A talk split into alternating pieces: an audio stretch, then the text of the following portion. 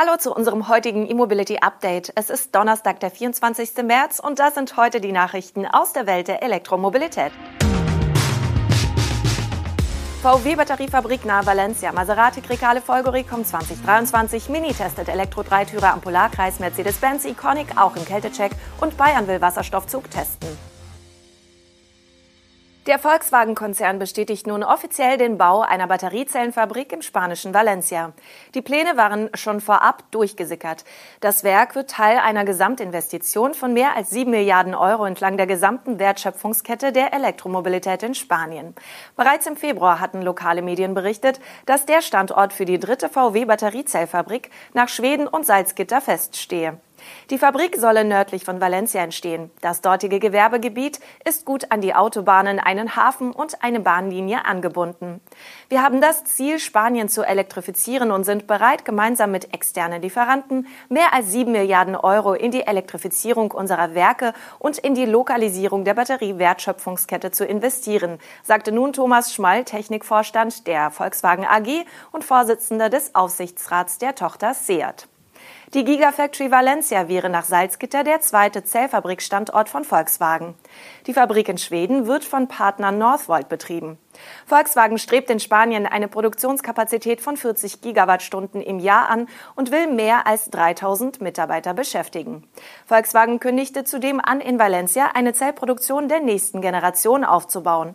Eine standardisierte Fabrik, die die wegweisende Einheitszelle von Volkswagen produziert und mit erneuerbarer Energie versorgt und damit eine nachhaltige Batterieproduktion ermöglicht, so Vorstand Schmall.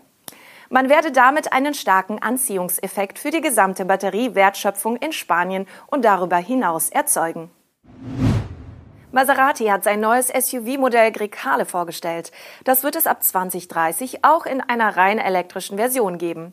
Der Stromer wird dann auf den Namen Grecale Folgore hören und ein Batteriepaket mit einer Kapazität von 105 Kilowattstunden erhalten.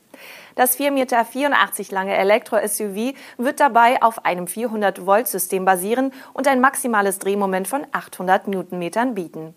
Dabei dürfte es sich wohl um einen elektrischen Allradantrieb mit mindestens 2 Motoren handeln.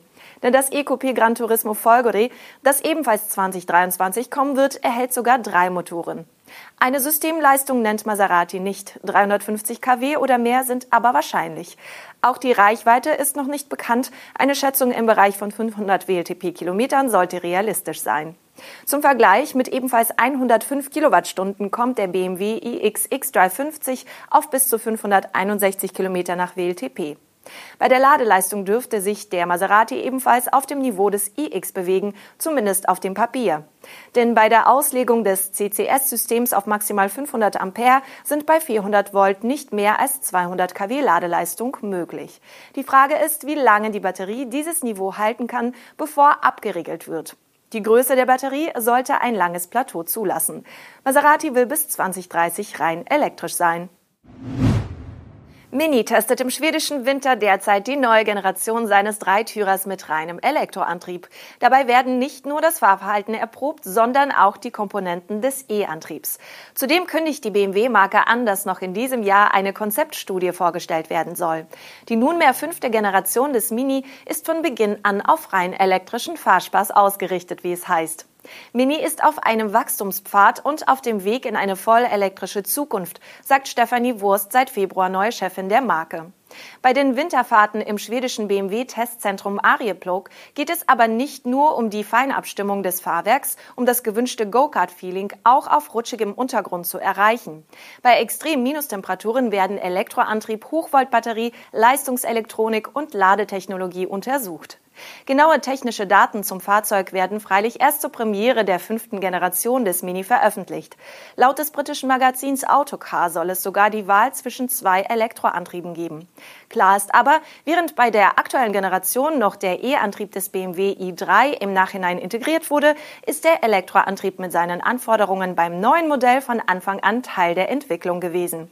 Auch wenn es das Modell weiter als Verbrenner gibt, ist dadurch ein besserer Zuschnitt des Autos auf die E-Mobilität zu erwarten. Ein paar Nummern größer ist jener Stromer, der gerade ebenfalls seine Kältetauglichkeit unter Beweis stellen musste.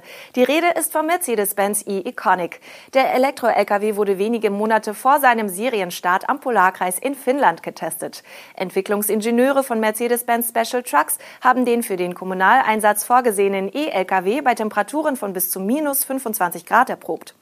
Über einen Zeitraum von 3 Wochen musste sich das elektrische Fahrzeugmodell auf dem Testgelände und auf den öffentlichen Straßen beweisen.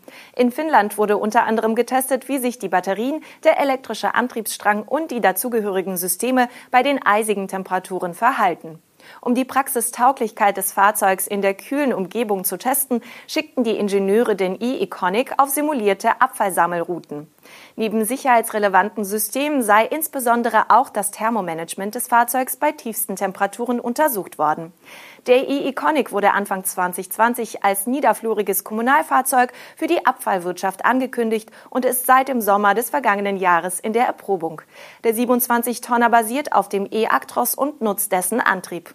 Im eEconic werden 3 Batteriepakete verbaut, die jeweils eine installierte Kapazität von 112 Kilowattstunden bieten. Davon sind 97 Kilowattstunden nutzbar. Die beiden in die Achse integrierten Elektromotoren bringen 330 kW Dauer und 400 kW Spitzenleistung. Im Stop-and-Go-Betrieb von Müllfahrzeugen soll sich der Einsatz von Elektro-Trucks besonders lohnen, etwa durch die häufige Rekuperation von Bremsenergie. Der erste Wasserstoffzug für Bayern nimmt Gestalt an. Siemens Mobility und die Bayerische Regiobahn haben kürzlich den Leasingvertrag für den Prototypen unterzeichnet. Dabei handelt es sich um einen zweiteiligen Wasserstofftriebzug. Dieser soll noch im Frühjahr der Öffentlichkeit vorgestellt werden und ab Mitte 2023 unter anderem auf der Strecke Augsburg-Füssen in den Testbetrieb gehen. Die Erprobungen im Netz der Bayerischen Regiobahn sind auf zunächst 30 Monate angelegt. Erst ab Januar 2024 wird das Fahrzeug den offiziellen Fahrgastbetrieb aufnehmen. Gemäß früherer Angaben kommt der zweiteilige Mireo Plus H auf eine Reichweite von 600 Kilometern, abhängig von den betrieblichen Einsatzbedingungen wie der Jahreszeit oder der Strecke. Eine dreiteilige Zugvariante könne bis zu 1000 Kilometer erreichen.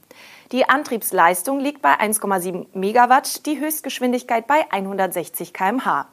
Auf der Mireo-Plattform gibt es auch einen Batteriezug, der etwa in Baden-Württemberg oder Ostbrandenburg eingesetzt werden soll. Das waren die News und Highlights aus der Welt der Elektromobilität für heute. Wir wünschen Ihnen einen schönen Tag und melden uns mit dem E-Mobility-Update am morgigen Freitag wieder. Bis dahin.